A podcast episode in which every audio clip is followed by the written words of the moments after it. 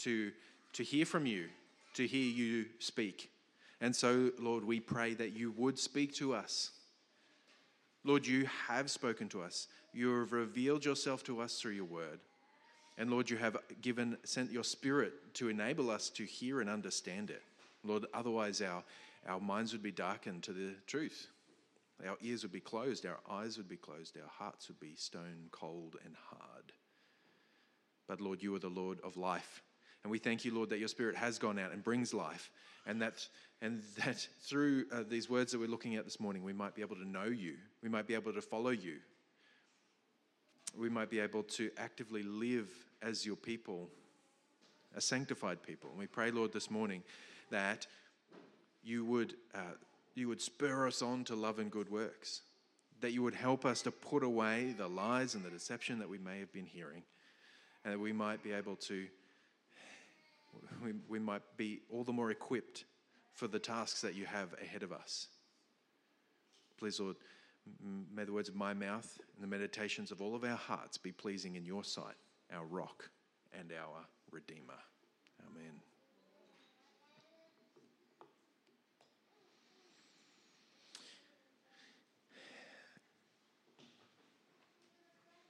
June has been labelled by some as International Pride Month.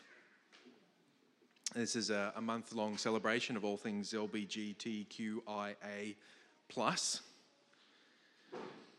But it's another way that we are seeing the continued push of soul crushing, life destroying ideology.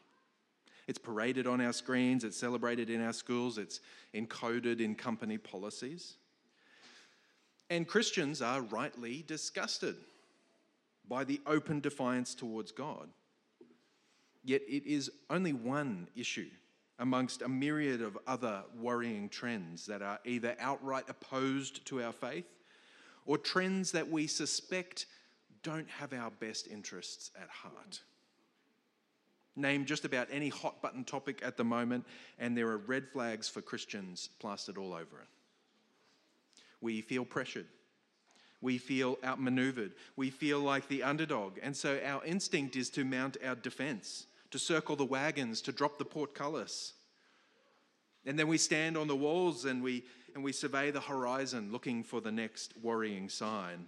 We're on hyper alert for what's out there. Because, after all, we've missed the signs before. So many churches and denominations and schools and institutions have fallen to Satan's wiles. Once safe places are now just like the world. And, and so we peer outward, guessing at what bad intentions lie in every shadow or under every rock. And yes, it is good to defend truth. It is good, like we sung before, to, for the church to arise and put their armor on, to resist temptations of the latest popular perversion. Yet, with our constant peering out at the circus going on around us, I fear that we may be neglecting our own garden. It's easy to point out the flagrant sin of others and much harder to tackle the issues of our own heart. To complain at the state of our neighbour's garden while the weeds come up in our own. How quick we are to discuss the latest outrage, to opine the lost culture of generations past, and how slow we are to encourage one another in Christ and pursue heavenly matters. And, brothers and sisters, I'm the worst for this. I have set a bad example among you, so do not think this word is for others and not just as much for myself. You know, it's easy to take cover from the internal challenges that we face by bemoaning external evil. It's easier to deflect attention away from my own inadequacy and shame to the obvious inadequacy of others. It's easier to rally people to conflict with enemies of the gospel and much harder to face the conflict that comes with sorting out sin in our own ranks. So, yes, we defend the faith. Yes, we look for the signs of the times. Yes, we destroy arguments and every lofty opinion raised against the knowledge of God. But we do it without neglecting the health of our own hearts. Today, brothers and sisters, we're doing a little bit of self care. Not the guff of self help books or so called experts, the kind that God calls his people to. We're going to pull some weeds that are growing up in God's house by taking a short break from our trek through John's Gospel and having a look at these two verses from Peter's first letter. Now, after some of the mammoth portions that we have covered in previous weeks in John, I'm sure you will find it refreshing to just camp out in two verses. In this text, it says, Humble yourselves, therefore, under the mighty hand of God, so that at the proper time he may exalt you or lift you up, casting all your anxieties on him because he cares for you. Each of these two verses has kind of two halves. And so that gives us our four main headings that we are looking at this morning. Now, as I started talking about, I talked about pride in the, in the opening. We bemoan the pride of the world. But these two verses give us an antidote to pride in our own midst. We must deal with pride here before we can face it out there. With this straightforward truth, we can be equipped to do some home maintenance in God's church and quell the trouble that threatens to undo us. The first part of the verse opens with Humble yourselves. Humble yourselves under the mighty hand of God. If you have been uh, a Christian for any length of time, I hope that this is not something new to you. This should be obvious to you. Yet it cannot be too obvious because Peter feels the need to remind these Christians of it. Peter wrote this letter to a people who were under great strain. They were in much worse a condition than we are. They were being openly persecuted for their faith. They were facing great trials. They were being tested. They were suffering. Yet Peter thinks that one of the important things that these suffering, pressed down Christians need to hear is humble yourselves. Humble yourselves brothers and sisters. This is what we need to hear too. We may not be in their shoes specifically, but this is a timeless truth for God's people. Humble yourselves.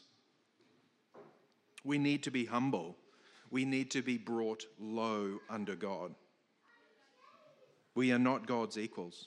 Many of us have lost the respectful fear of God, growing flippant towards the Lord, our Lord who is a consuming fire.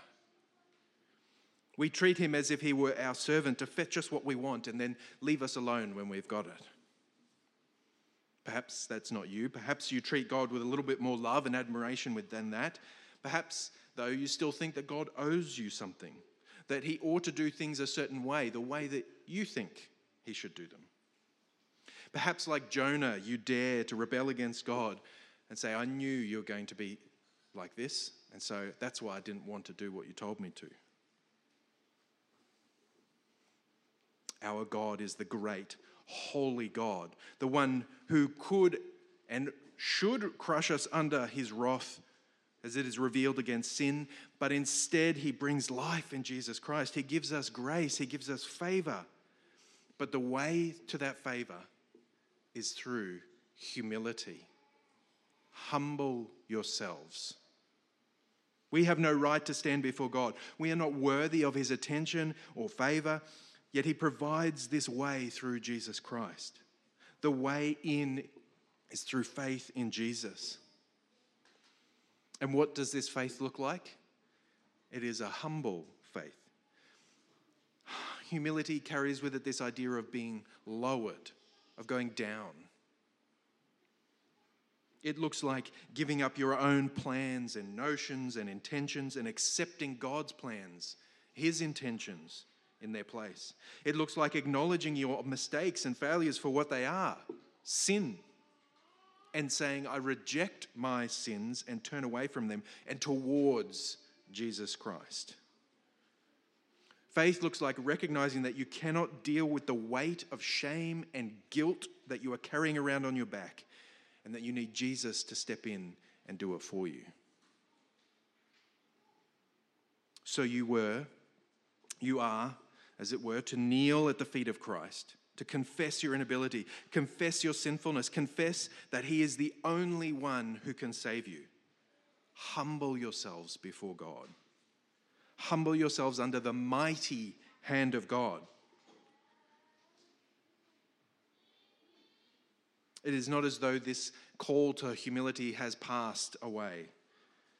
It's not like this has finished.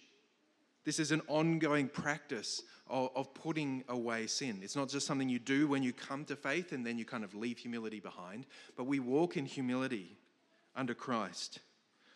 We keep continually putting away our pretensions for self rule, putting away our own ideas of godliness, putting away the desires of the flesh and submitting to God's rule, to God's order, to God's way.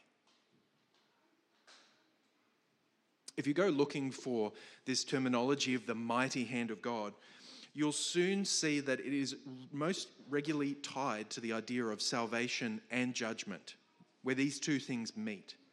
In particular, you will see it in reference to God's rescue of Israel from Egypt. What do we see there? We see salvation and judgment tied together.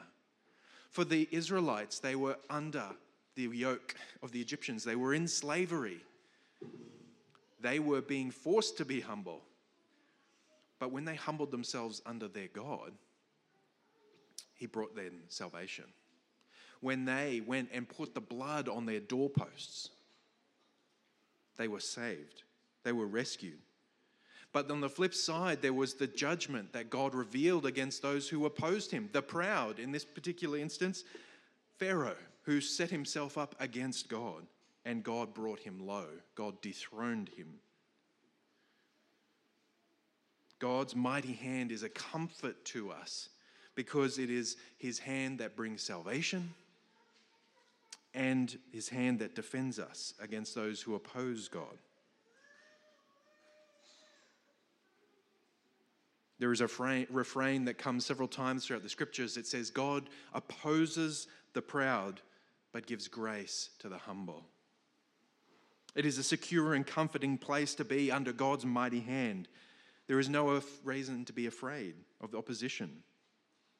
And for, for, for Peter's first readers of this letter, it calls to mind God's mighty hand, where He has delivered His people in the past as they come under God. They can find security in humble obedience. But interestingly, this is not where God leaves his people. He doesn't just say, humble yourselves and then treat us like, uh, treat us poorly, treat us like dirt. But no, this, he loves his people. He exalts his people. He lifts them up.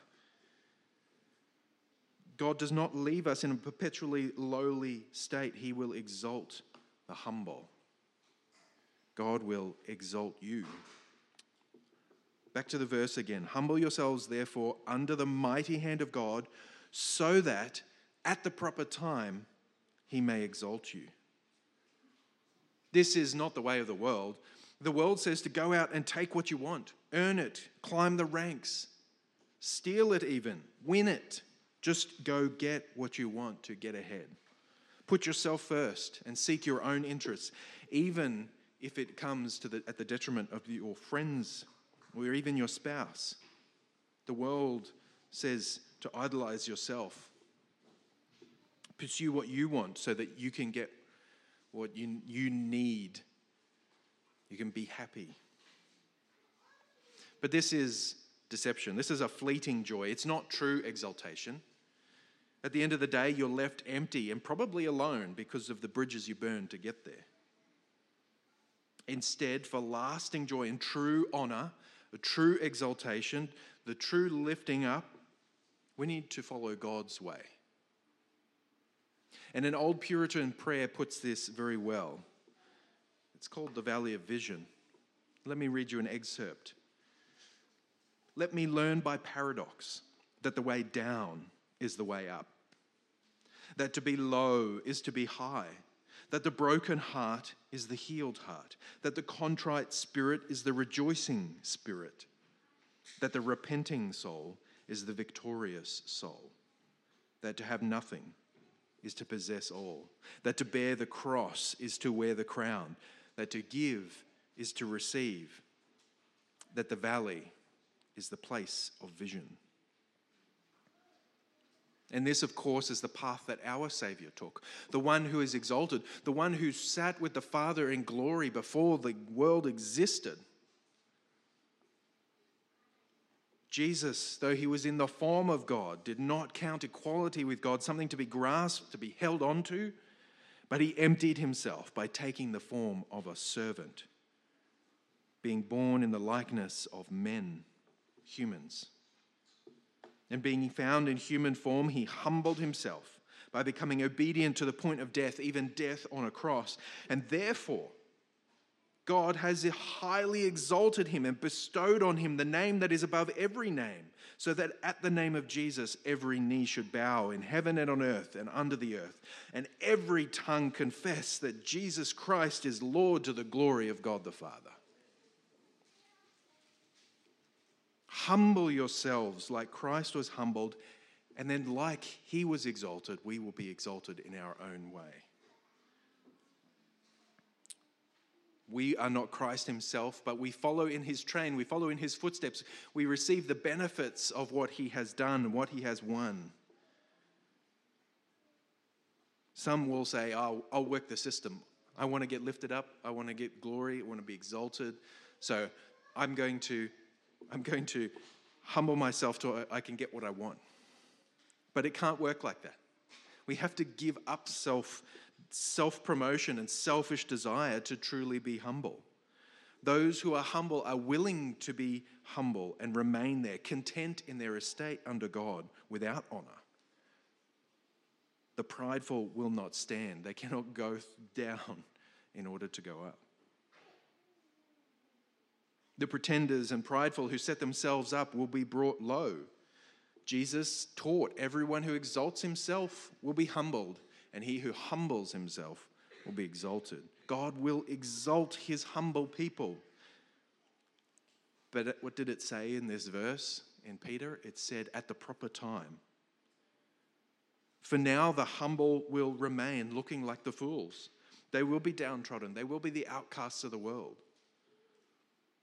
We will remain humble for a time, but the day is soon coming when all eyes will see Christ return and he will lift up his people, he will vindicate them.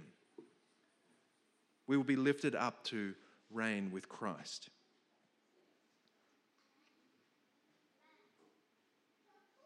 Yet there is a special way that this area of humility works out in the life of the believer, and that is in the area of anxiety or worries. God says, cast your anxieties on God. Cast your anxieties on God. Humble yourselves, therefore, under the mighty hand of God, so that at the proper time he may exalt you, casting all your anxieties on him because he cares for you. Friends, we look around and we see that anxiety is rapidly spreading. It's like a pandemic going from house to house, and the church is not immune. There are many who call on Christ who have become crippled by anxiety.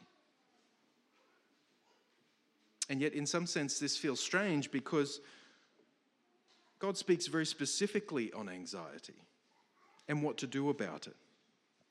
Now, I'm not here to lash the anxious with guilt, but we need to consider things plainly. We need to, we need to speak truthfully and clearly, to be open and upfront about this issue for the sake of your hearts. Because God loves you, you need to hear this truth.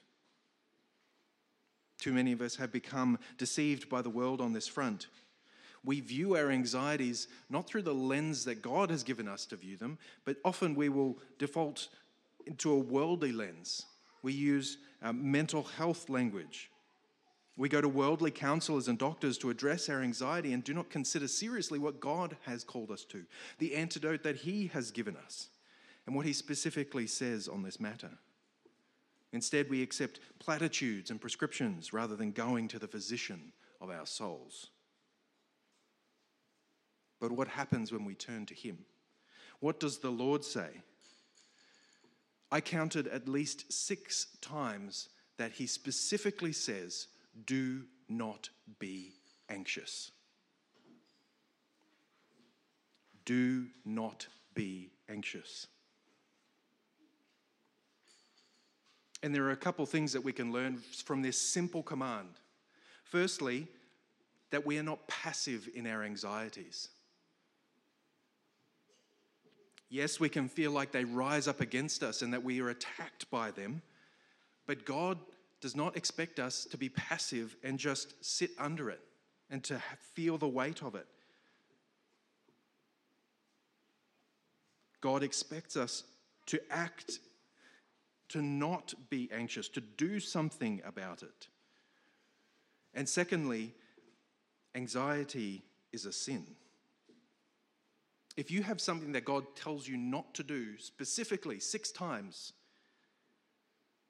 then I think it is pretty clear that continuing in it is disobeying the Lord. What we're talking about here is not the kind of the good anxieties, such as being eager for the Lord's return, which is one way that the word anxiety is used in the scriptures. But this is a concern that, uh, oh, sorry, we could also talk about anxieties or you know concerns that come upon us that drive us to action, such as uh, uh, worrying about somebody and going to prayer, or being concerned for something and then acting out of love to to help them. This is the anxieties that wear on us, that weigh us down. We're talking anxieties over life, of food and houses, about money, about the future, worrying about these things. Some of them that you might have some control over, but a lot of them which you don't. You don't know the future. You are a temporal being who is trapped in the now. And God made you that way because He wants you to be that way. This looks like fear and worry and uncertainty and concern. It can be an intermittent thing that just comes upon you sometimes, but it can also be anxiety that leads to an endless loop of fear that cripples your faith and your hope. You see, anxiety is a sin because it is a refusal to trust God. It is though we, we hold on to that which God has control over and we obsess over it as if we somehow could do better than Him. As if we could do better than the Lord of all, our Creator and Sustainer. Anxiety is a form of pride, it is the opposite of humility. And that's why this verse is right here in Peter, next to the verse that says, Humble yourselves. Humble yourselves. How? By casting all your anxieties on Him. Holding on to our anxieties is pride. If you would humble yourselves, cast off your anxieties, give them over to God. As the cliche says, let go and let God. As you hold on to them, you're being prideful, not humble let's take a moment to explore some avenues where anxiety arises. You can have anxiety from unconfessed sin. You are weighed down by the guilt and shame of what you have done, but holding on to it will not do you any good. Deal with it. Come before the Lord, confess your sin, and find freedom, cleansing. You may have anxiety for the future and we, more than any other people in history, have unfettered access to information about what's going on in the world. Natural disasters, tragedies are spreading across the world. The news of it comes at an alarming rate.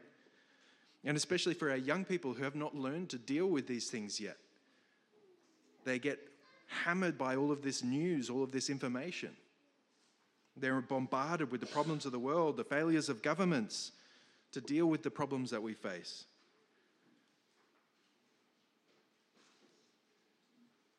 We can have anxieties over the world that seems to be spinning out of control, and it provokes worry for the future. Yet our God is the God of, of all. Our God is the sovereign Lord over history. Our God is the one who cares for his people. Worrying about it is not going to make it more or less greater. The future is in the Lord's hands. We trust Him with it. Perhaps you have anxiety from your past. You have made mistakes and they haunt you. You wish that you could go back and change things, to do things differently, but you messed up. And it might have brought you great shame and regret. But I ask you, can you change the past by worrying about it? There is one who can and does turn the greatest evils for good, who is working all things for good. Turn to him and lay those problems before him and let him deal with them. Carrying them around will not help you honor God. Perhaps you have anxieties for others. You have a great love and care for others, perhaps family members or friends. You want the best for them, but you cannot control their heart or their actions. You do your best to influence them for good, but you've been rebuffed. So what do you do? You love them, you seek the Lord, and you don't hold on to a responsibility that's not yours. The responsibility for their soul lies in God's hand. So don't take it up as your own responsibility. Perhaps you have anxiety for yourself. It can be the simplest things. How are we going to afford food? What if I lose my job? What if I can't afford the next repayment?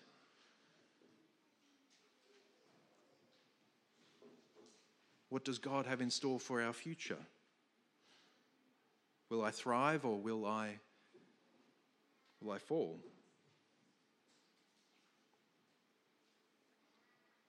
But Jesus reminds us that you can't even turn one hair of your head white or black.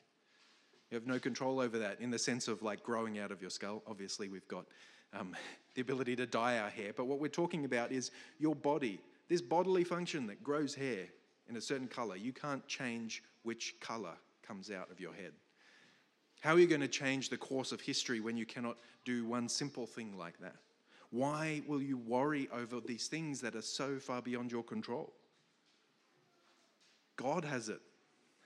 God has it in control. This is the God who cares for even the birds of the air, who provides their food. How much more is God going to provide the needs of the people who are made in his image? These anxieties can come at us from many different angles, and I'm sure that there are some that I haven't covered, but you may know them. It is worth looking at our anxieties and seeing where they're coming from. What is the source of them? But, my friends, it's not easy to put off these anxieties. It's not easy. Nobody said it was going to be easy. I have this fantastic little quote from Spurgeon. He says, It's no child's play to cast all our cares on our Lord when there are six little children, shoes worn out, cupboard empty, purse bare. Here is a work worthy of faith. You will have to lift with all your soul before the burden can be shifted and the anxiety cast upon the Lord. That effort, however, will not be half so exhausting as the effort of carrying the load yourself. We forget that although it is great and hard to deal with our anxieties, it is much worse to sit under the load of them and to carry them around. But it is interesting that, that, Paul, that uh, Peter used those words, that cast. We have to throw, we have to heave our anxieties off us. We have to throw it away, to get, give it over to God. It is not something easy to deal with. And what does he say? He says, casting all your anxieties. All your anxieties. Not some, not the ones that bother you the most. All your worries, all your cares, cast them on the Lord. He can take it, He can carry it. He's got the strength. You don't need to worry. And He's got your best interests at heart. But one of the ways that we cast our anxieties on the Lord is through what we're called to in Philippians. The Lord is at hand. Do not be anxious about anything, but what? In everything, by prayer and supplication, with thanksgiving, let your requests be made known to God. This is one of the ways, one of the, the primary ways that we that we cast our anxieties on him by going to him in prayer. Do you feel your do you feel your heart winding up? Do you feel yourself getting tense under the anxieties? That is the moment that should send you to prayer, to send you to the Lord, to come to Him, to humble yourself before Him and give Him the worries that assail you. Cast all of your anxieties on Him. All. Because He cares for you casting all your anxieties on Him because He cares for you. And this is the great comfort. We can take all these cares to God because He cares for us. He will not leave us high and dry. He loves us. And He has demonstrated His love for us by sending His Son into the world to save us. He has shown his love by, instead of giving us what we deserve, he has given us grace and mercy. He has shown us kindness, and he supplies our every need. God cares for us. And so, because God has always supplied our needs, why should we then take on the guilt and the, sorry, not the guilt, the worry and concern about what he will do for us in the future? That's in his court. He has cared for us before, He cares for us now, and He will care for us into the future. And when we throw our anxiety on Him, I think that uh, there is a few different ways in which our anxieties, that God kind of responds to our anxieties. One way that God responds is, is by kind of showing us that it wasn't really an issue. Perhaps we were worried for something that we didn't need to be worried about. But perhaps this is something that God will supply. It is a need that He will fulfill in time. And so, by throwing our anxieties on Him, by coming to Him with our problems that we face, with our concerns, we come to Him and we seek Him to supply them. And He does. He does supply them. But perhaps the Lord has a trial for you to face and anxiety over it will not help. It's as though God says, Trust me and face the trial ahead with my care and guidance, but don't worry in the midst of it. When we cast all our anxieties over, we, we shed the load. We take a burden off ourselves because we were carrying the weight of the world on our shoulders. And Jesus gives this great encouragement. He says, Come to me, all who labor and are heavy laden, and I will give you rest. Take my yoke upon you and learn from me, for I am gentle and lowly in heart, and you will find rest for your souls. For my yoke is easy and my burden is light. Jesus will give you a light burden. He will take that weight off your shoulders that you're carrying around with your anxieties and your worries, and He will give you a light load.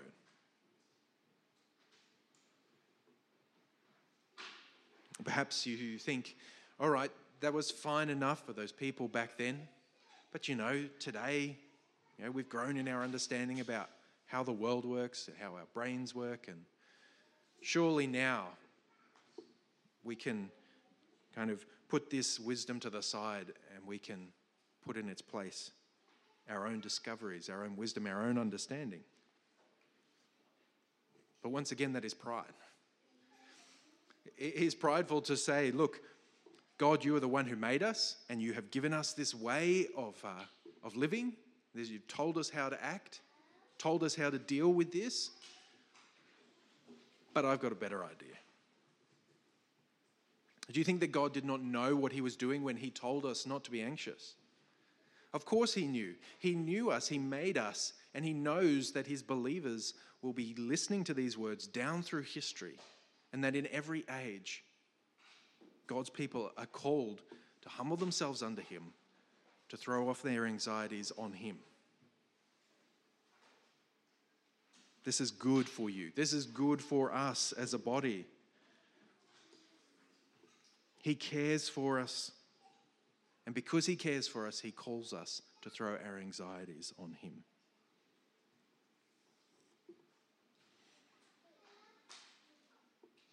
I hope that this uh, message has been rather clear about what we are to do. But just in case you had missed it, let me recap for you where we've been. We have been reminded that God opposes pride, and not just the pride out there in the world. He opposes pride in here, in our hearts, in our church. And we are called to humble ourselves, to come, to lower ourselves under God's hand, to make ourselves low. And God exalts those lowly. God exalts the humble. And one of the ways that we are made humble is by casting our anxieties on God. He cares for us, He hears us, He will supply our need. And so holding on to our anxieties is, is prideful.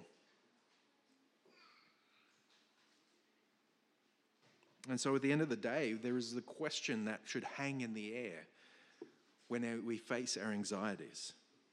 It's who will you trust?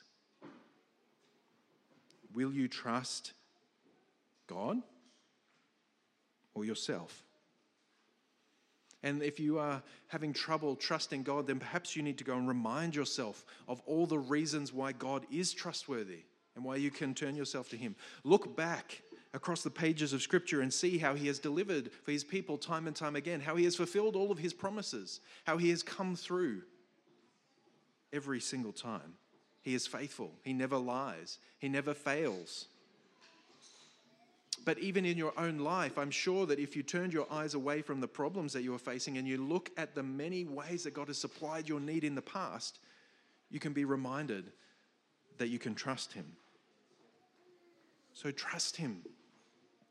God invites you to hand over the burden, to give up struggling for control. Let Him give you a humble yoke that is easy and light, and he will exalt you. Our Lord and Heavenly Father, we thank you that you care for us.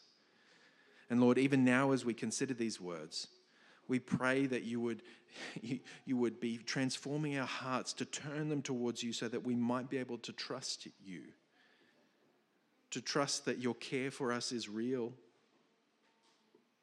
that you will never fail us. Lord, we thank you that there is this great promise that if we trust you, if we humble ourselves before you, that you will exalt us. But Lord, we pray that we would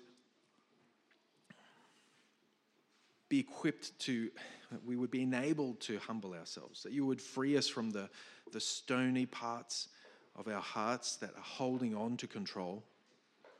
Lord, soften them so that we might be able to freely come before you and humble ourselves before you. We thank you, Lord, for the example of Jesus Christ, our Savior, who went to the cross in our place, who, who, who humbled himself in a way that is such a greater magnitude than we will ever be able to do. We thank you for him and we, we pray that you would enable us to follow in his footsteps into that humility. Lord, please free us from these issues, the concerns that are worry, the worries that have been controlling us, that have been like a yoke pulling us down, pulling us back. Free us so that we might, might walk in freedom, that we might walk in joy, that we might walk in peace that we might be walk in the, that wonderful exaltation that you have for your people. We pray all of these things in Jesus' name. Amen.